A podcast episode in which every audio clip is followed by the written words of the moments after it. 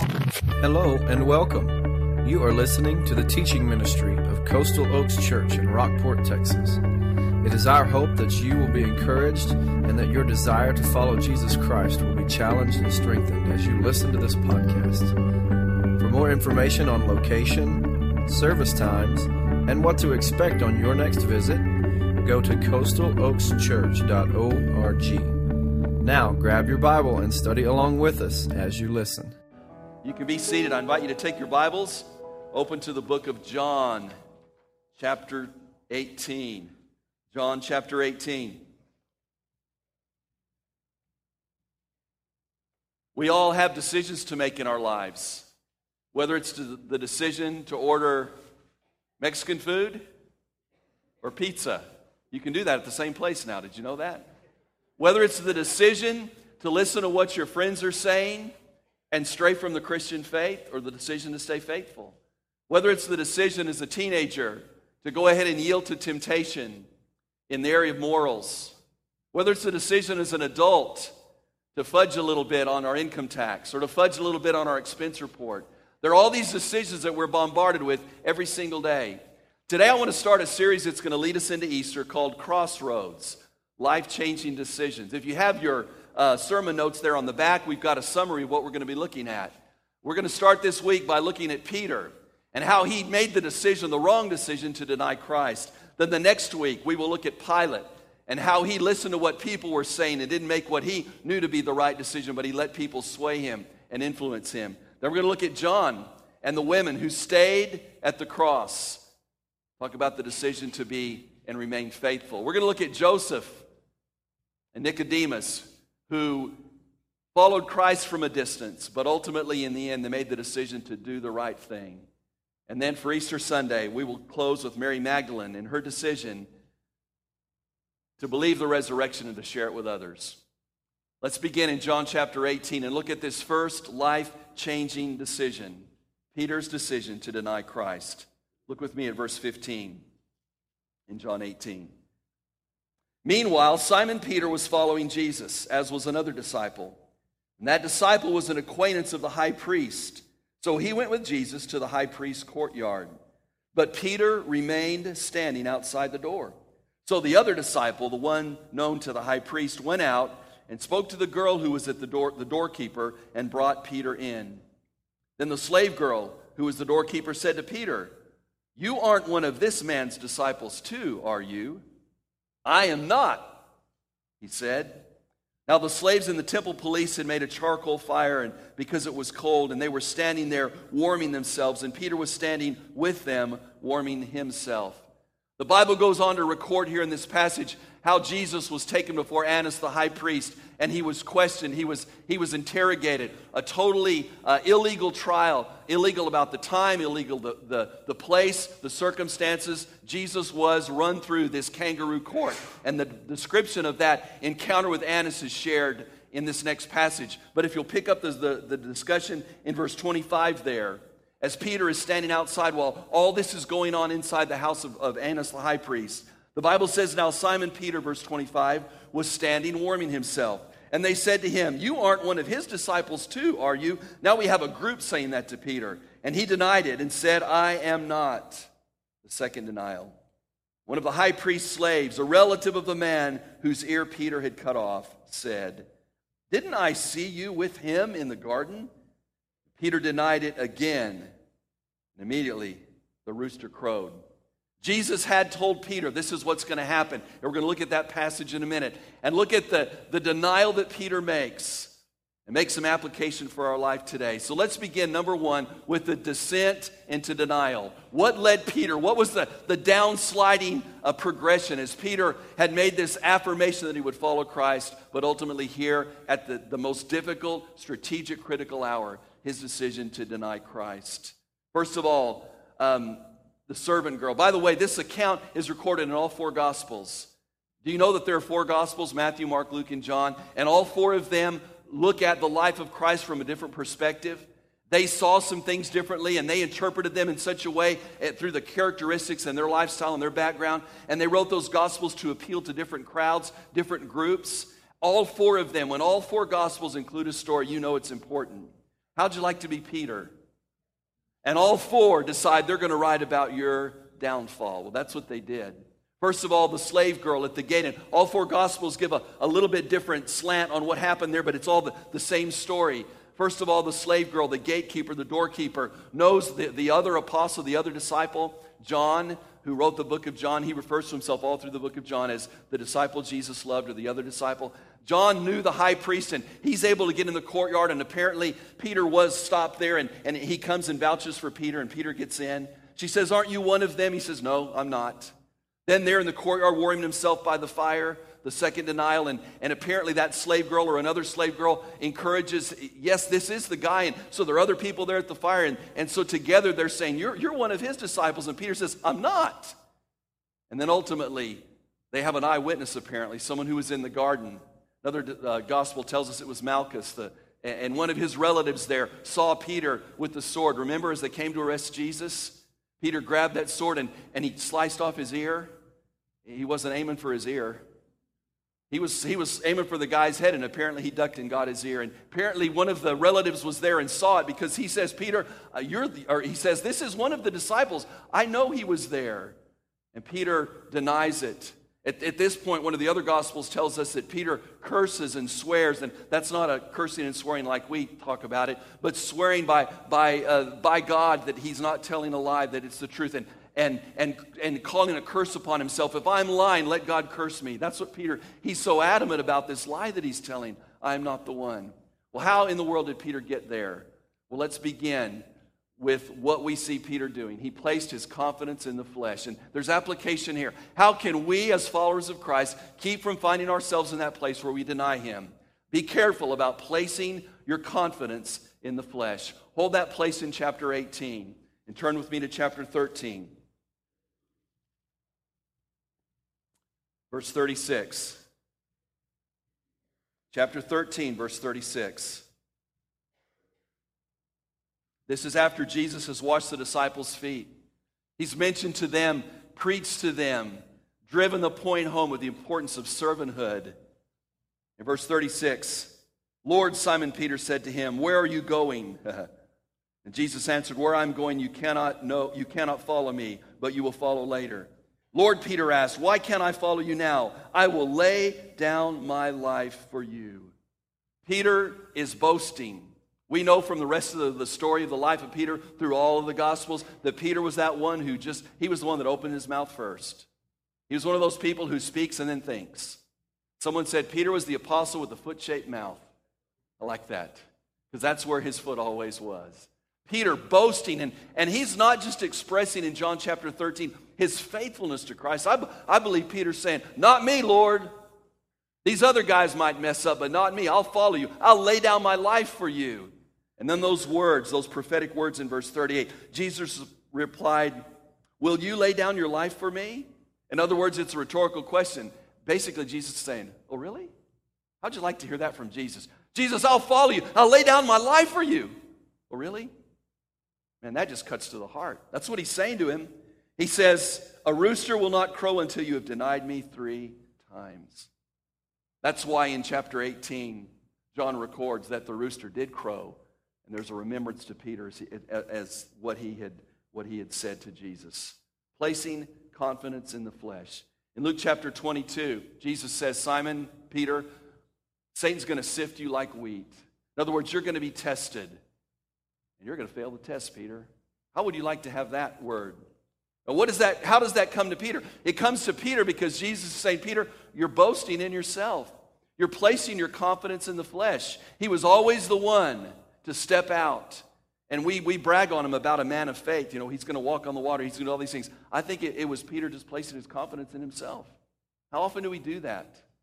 Lord, you can count on me, man, I'll do it. Well, sometimes those, Lord, you can count on me and I will do it, are all I centered. I, I, I. You know what the middle letter in the word sin is? That's no coincidence. I. You go back and you trace the fall of Satan from heaven as Lucifer. And basically, what he said is, I will be just like God. I. Somebody said he had eye trouble. You have eye trouble? I think Peter had eye trouble.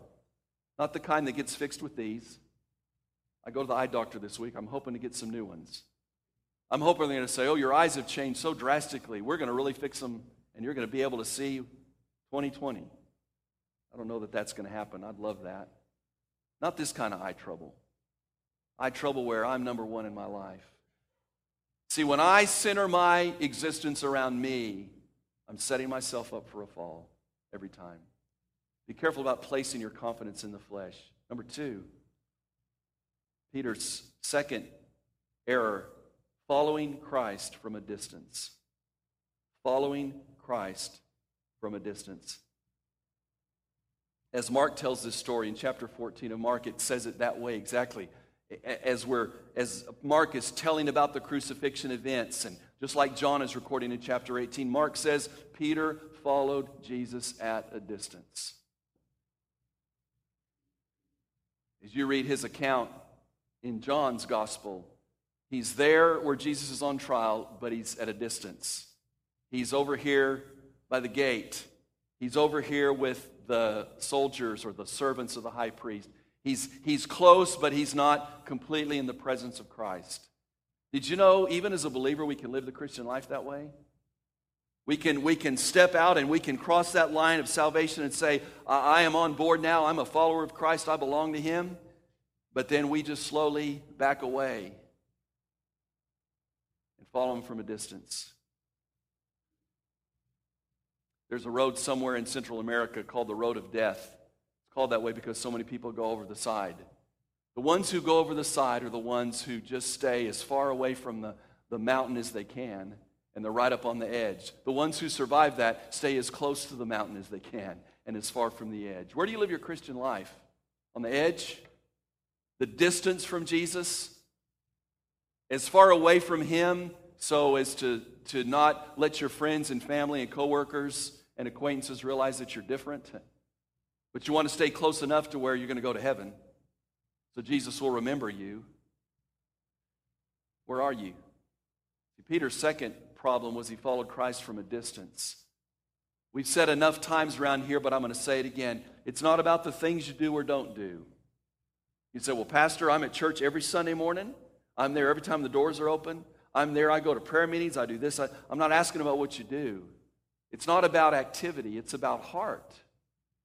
Do you know that you can be in church on Sunday morning and your heart be as distant as the guy that's out there fishing or whatever? So you can be physically here and you think, oh, God's going to be pleased with me because I'm following him closely. Not necessarily. You know how I know that? Because I've sat in church many times. And I know my heart can be other places. And I know when appeal, an appeal is made and God's tugging at my heart. I know it's not there, it's not receptive. That's why I pray every Sunday morning Lord, soften our hearts. Let these words that we speak be pleasing. Let, let our hearts be receptive. The psalmist prayed, Open the eyes of my heart that I may behold wonderful things from your law. I pray that. God, open my heart up. Where's your heart today? I also know that we can follow Jesus from a distance with our heart because every Sunday morning there are decisions that need to be made for Christ, and we hold back. We hold back. You say, Well, Pastor, we're praying for those people to walk that aisle and get saved. I pray that every Sunday morning. God, get a hold of their heart. You know why some of those folks don't respond? Because God's waiting on you to respond. He's waiting on the people of God to yield their hearts to Him. He's waiting for the people of God to get right with Him. To say, God, here's my heart, not just my physical presence in this place we call your house, but here's my heart. Third thing Peter did he sat down in the company of Christ's adversaries. Sitting down in the company of Christ's adversaries. back in John chapter 18.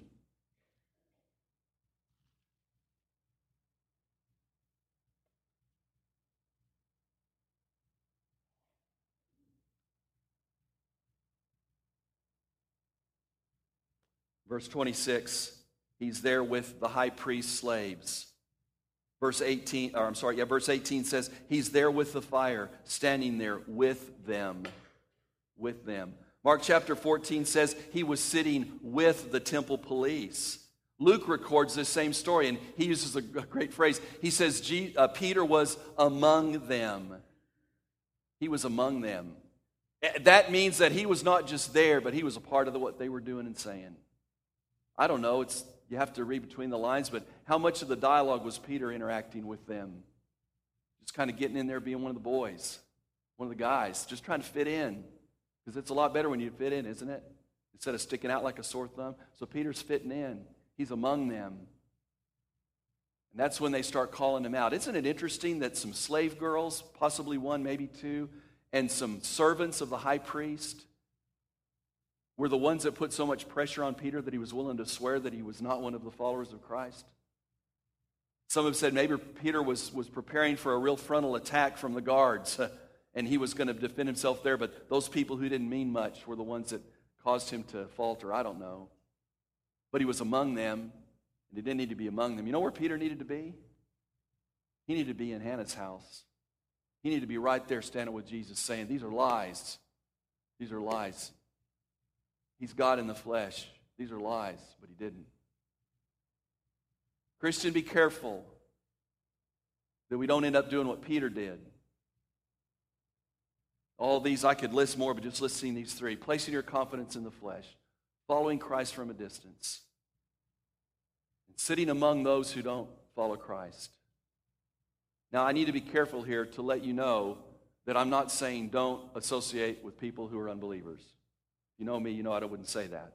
We challenge our church all the time get involved in the lives of unbelievers. Do you know why most churches plateau? Because they reach people who then become friends with the people in the church and they no longer have relationships with people outside the church. Think about your circle of friends. Are they unchurched people or church people? If they're mostly church people, you need to incorporate some unchurched people, some, some unbelievers, some people who aren't followers of Christ. So I'm encouraging everybody to do that. But there's a difference in doing that and abandoning your Christian faith so much that you become immersed in their lifestyle.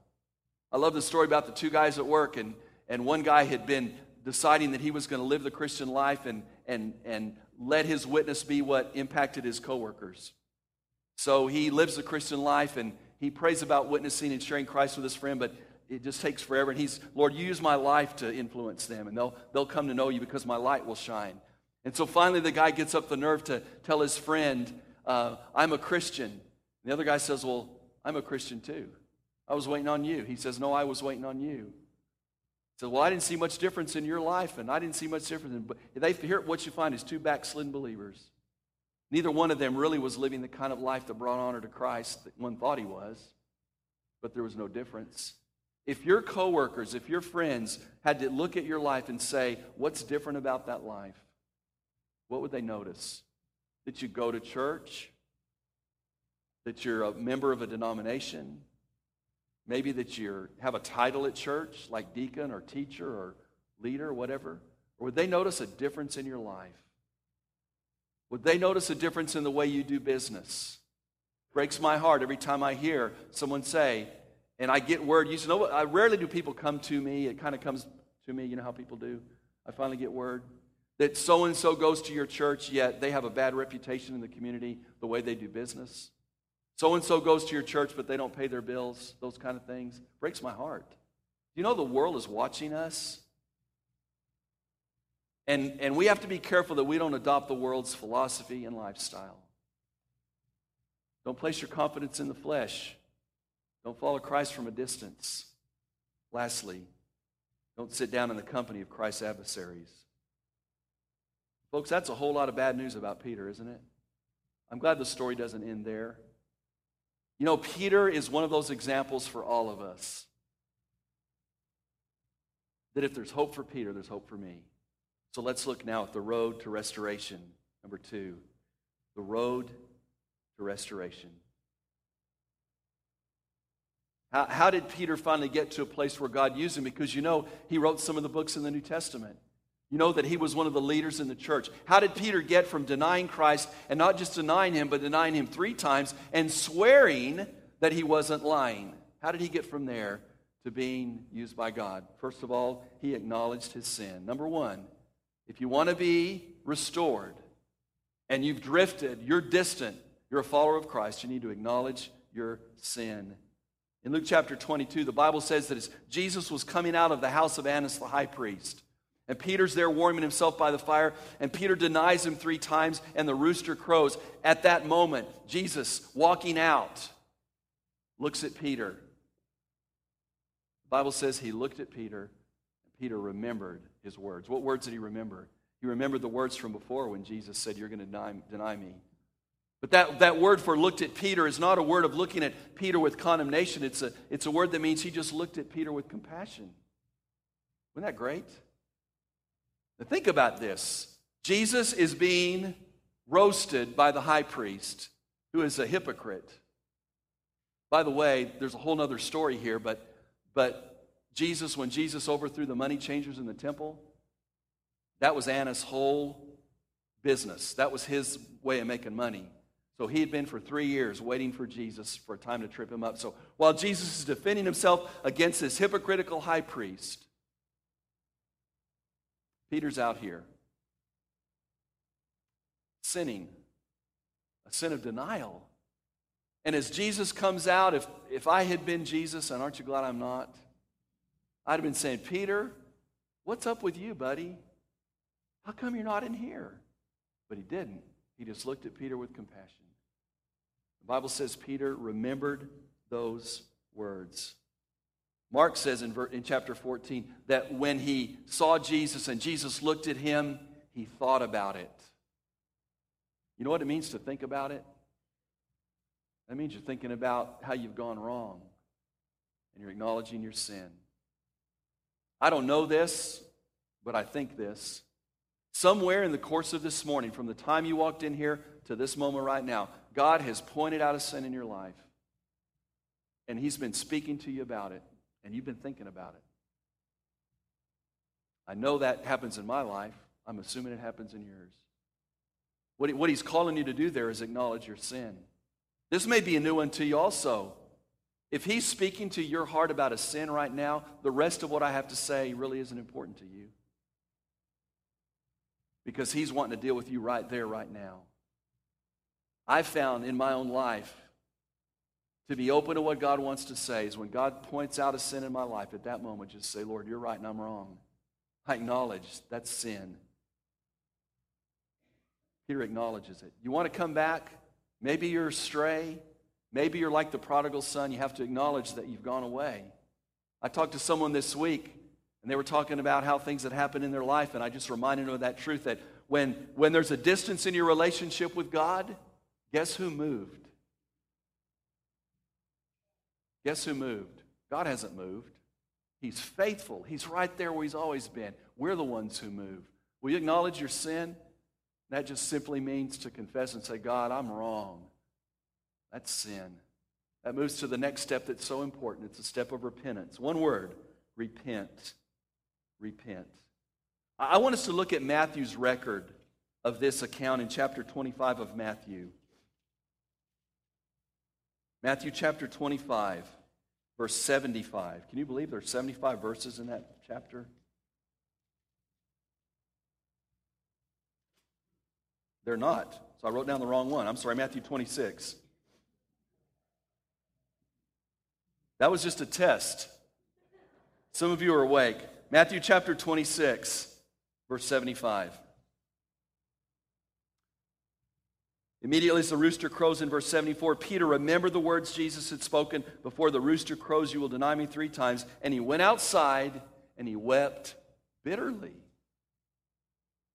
Not just that he was broken, Matthew records that Peter went out and wept bitterly. We don't know where he went, outside the courtyard, in an alleyway somewhere, somewhere to get away, and he just broke down and sobbed. Now, Sobbing is not always a sign of genuine repentance. I've seen lots of folks cry and still live their life the same way. I've seen lots of folks walk an aisle and cry, Oh, I'm rededicating my life to Christ, and they go right back out and do the same thing. But often, when you find a believer broken and sobbing, it's because they are yielded to the Lord and they're willing to turn away. And I have evidence in Scripture that those tears were not crocodile tears. Wherever that saying came from, I don't know. You ever seen a crocodile cry? I haven't. Those weren't crocodile tears, those were genuine tears of repentance and brokenness. You know what repentance is? It's to be going one way, to realize you're wrong, and you stop, and you turn around and you go the other way. It's to be walking away from God and to realize you're walking and to stop. A lot of people walk away from God and God convicts them of sin and they say, Oh, yeah, that's wrong. And they kind of look over their shoulder at the Lord and they just sort of keep walking. Sometimes they'll turn and face Him, but they'll just keep walking. That's not repentance. Repentance is when you're broken enough to stop your sin, to turn back to God, and to run toward Him. Just like the prodigal son. I love that. He ran, and his father ran to greet him. Repentance. You have to acknowledge your sin. You have to repent. That means to turn from it. I may be speaking to someone who's never trusted Christ as Savior. A lot of what we had to say today was to believers, but you may be here this morning and, and you say, Well, I, I'm a believer. I believe all that stuff because I've been to church a lot and I, I know those truths, but there's never been a change of heart. What, what the call for you is to acknowledge that you need Christ and to be willing to turn from your life, to repent of your sin, and to turn toward Christ. And I love letter C, it's my favorite part. Receive God's forgiveness receive God's forgiveness. Now, even though the theologians say that when Jesus looked at, at Peter there in the, at the, in the court of the high priest, even when Jesus looked at him, even though the theologians say that was with compassion, that may not be enough for you. So look with me at John chapter 21. As John continues his story. Here's more evidence that that was a look of compassion. John chapter 21, verse 15. This is after the crucifixion, this is after the resurrection. And Jesus has appeared to his disciples, and he's there with Peter. Look at verse 15. I love that this that Jesus showed up for breakfast. It's biblical to eat. That's good. When they had eaten breakfast, Jesus asked Simon Peter, Simon, son of John, do you love me more than these? Yes, Lord, he said to him. You know that I love you. Feed my lambs, or feed my sheep, he told him. A second time he asked him, Simon, son of John, do you love me? Yes, Lord, he said to him. You know that I love you. Shepherd my sheep, he told him. He asked him the third time, Simon, son of John, do you love me? And Peter was grieved that he had asked him the third time, Do you love me? And he said, Lord, you know everything. You know that I love you. Feed my sheep, Jesus said. Jesus used a couple of words for love there, and I believe uses them synonymously as he talks, asks Peter about his love and calling Peter to, to this reminder of that level of love. But you know what's m- most exciting about that passage to me? Is Jesus knows the answer to the question before he asks it. He already knows Peter is transformed. He already knows that Peter is ready and willing to follow him. But Jesus gives him a chance to say three times, I love you, Lord. What's so good about that? If I'm Peter, I'm thinking, you know what? I denied him three times. And he just gave me a chance to tell him from the depths of my heart that I love him. He, he just gave me a chance with all these other disciples gathered around to hear me proclaim it from my heart Lord, I love you. Now, listen. Again, I'm, this is just me trying to connect some of these dots. I think it's significant that Peter's affirmation of his faith was not about doing something. That Peter, Jesus called him to do something to shepherd his flock, but his affirmation of faith is about an expression of his heart. See, here's bold Peter. I'll follow you. I'll do anything for you, Lord. What's Jesus longing to hear from you? Lord, I love you. That's what he wants.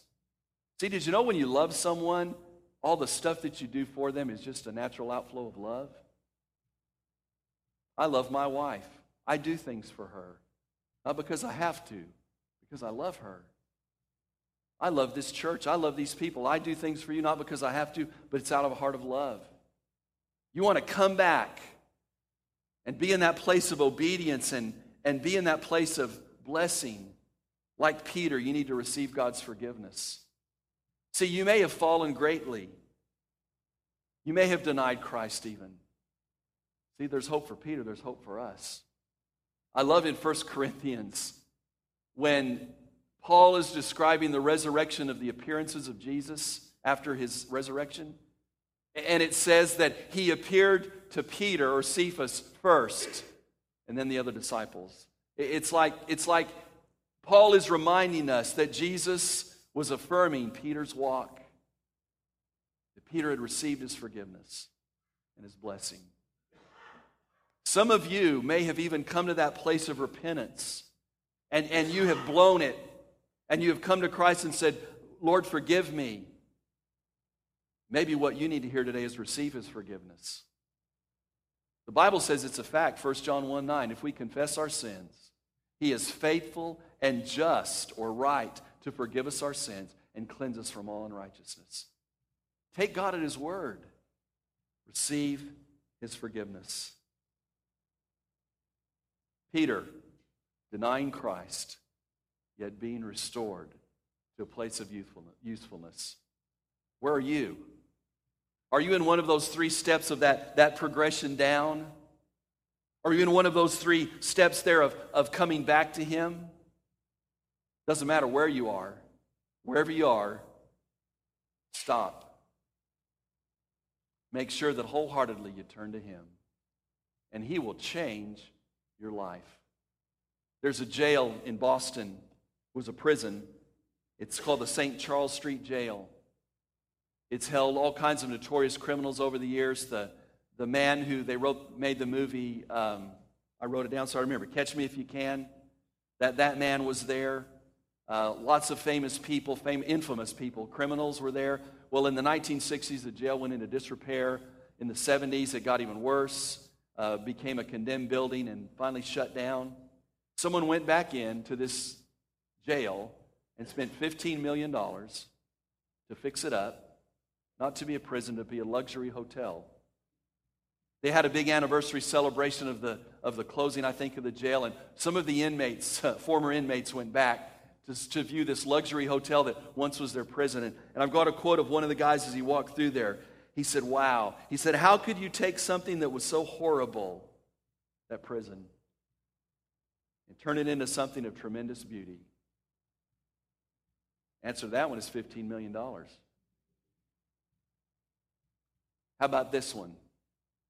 How can you take someone whose life is characterized by sin, someone who is in such a horrible state, and transform that into a thing of beauty? You know what the answer to that is? Jesus. Transforming lives. That's what he wants to do today. Let's pray together.